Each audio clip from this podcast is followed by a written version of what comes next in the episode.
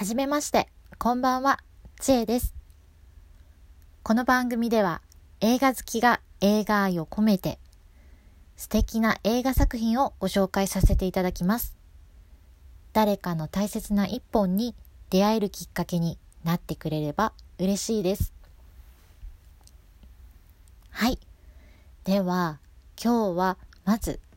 初めてのラジオトークということで、少しだけ自己紹介をさせていただきたいと思います。えー、私は映画が大好きということなんですけれども、まあ、いわゆる映画沼に深く飲み込まれていったのはだいたいここ1年くらいっていう超初心者なんですね。それまではまあおそらく普通の人の映画好きと同じような感じだったんですよ。気になる映画があったら見に行くしまあなんか話題になってるのがあったらちょっと調べてみたりとか暇な時間があれば、うん、昔の作品見てみたりとかその程度だったんですね。ただなんかワウワウには入っていて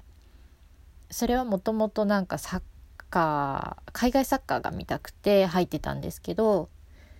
それもあって映画はまあ割と見てたかな。うん。まあそんな感じだったんですけどそれがまあすごいいわゆる映画教じゃないけど 映画沼に落ちていったのはそうですね。あのー、ある日映画って1年にどれくらい公開されてるんだろうっていうのがなんかふと気になって調べてみたんですね。皆さんはどれくらいか知ってますか？私は全然知らなくてそしたら、まあ、洋画と邦画それぞれ500本から600本ぐらいで合わせて1100本から1200本前後がまあ、日本国内に1年で公開されているっていうことを知ったんですけどそれを知った時になんかすごい焦っちゃって死ぬまでにあと何本映画が見られるのって思ってそしたらちょっと今までに感じたことのないようなすごい不思議な恐怖ですね。恐怖になんかこう苛まれたっていうかそうなんです。それでやばいと。なんかそんでで死んじゃっても自分がちゃんと生きた気がしないよねみたいな。その映画っていうのはまあストーリー演技映像音楽、まあ、そこにダンスが入ったりだとか美術とかまあ、大道具小道具なんかもそうですしもういろんな芸術があらゆる芸術がこう詰め込まれて本当にまあ宝箱っていうかそういう風な宝庫ですよね宝庫でありながらそれを見ずして死んでしまうっていうのはちょっともうゾッとしますよね。そう思った時にうん、これはやばいっていう気になってしまってそれからもうどんどんどんどん映画を見に行って見まくって。で底知れず好きになっていったっていうか、まあ、正確に言うと今もまだまだどんどんどんどん好きになっていっているっていうところなんですけれども。でその後しばらくしてアシネフルというサイトも始めました。まあ、主にミニシアターで上映されている作品について鑑賞のポイントやどんな人におすすめの映画なのかなっていうことについて書いてるんですけれども、まあ、実際に映画の勉強っていうのを始めたのは1年ぐらいですかね。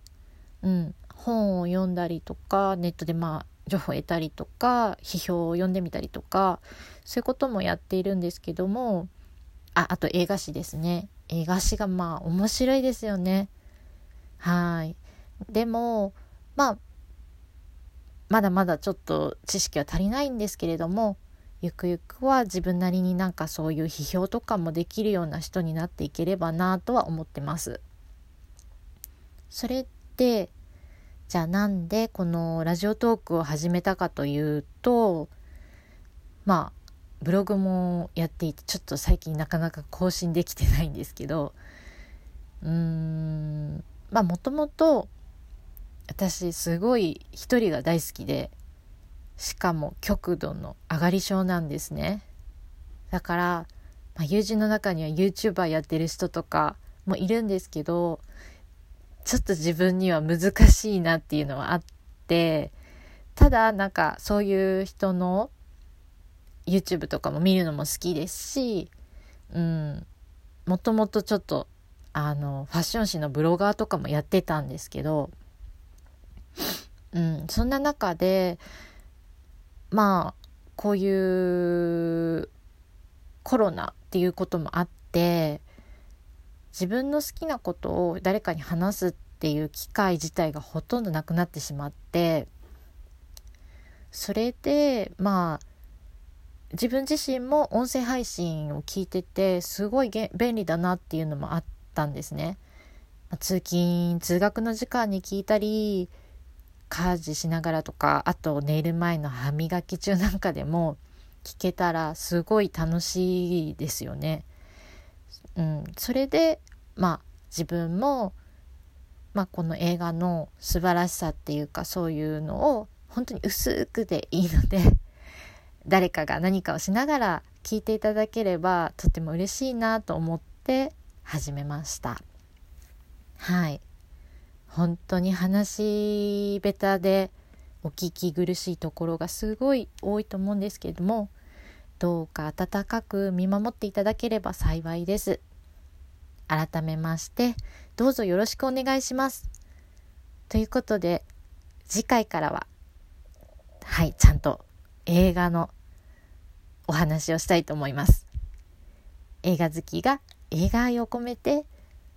素敵な映画作品をご紹介させていただきたいと思います。はい、それではお楽しみにしてください。バイバイ。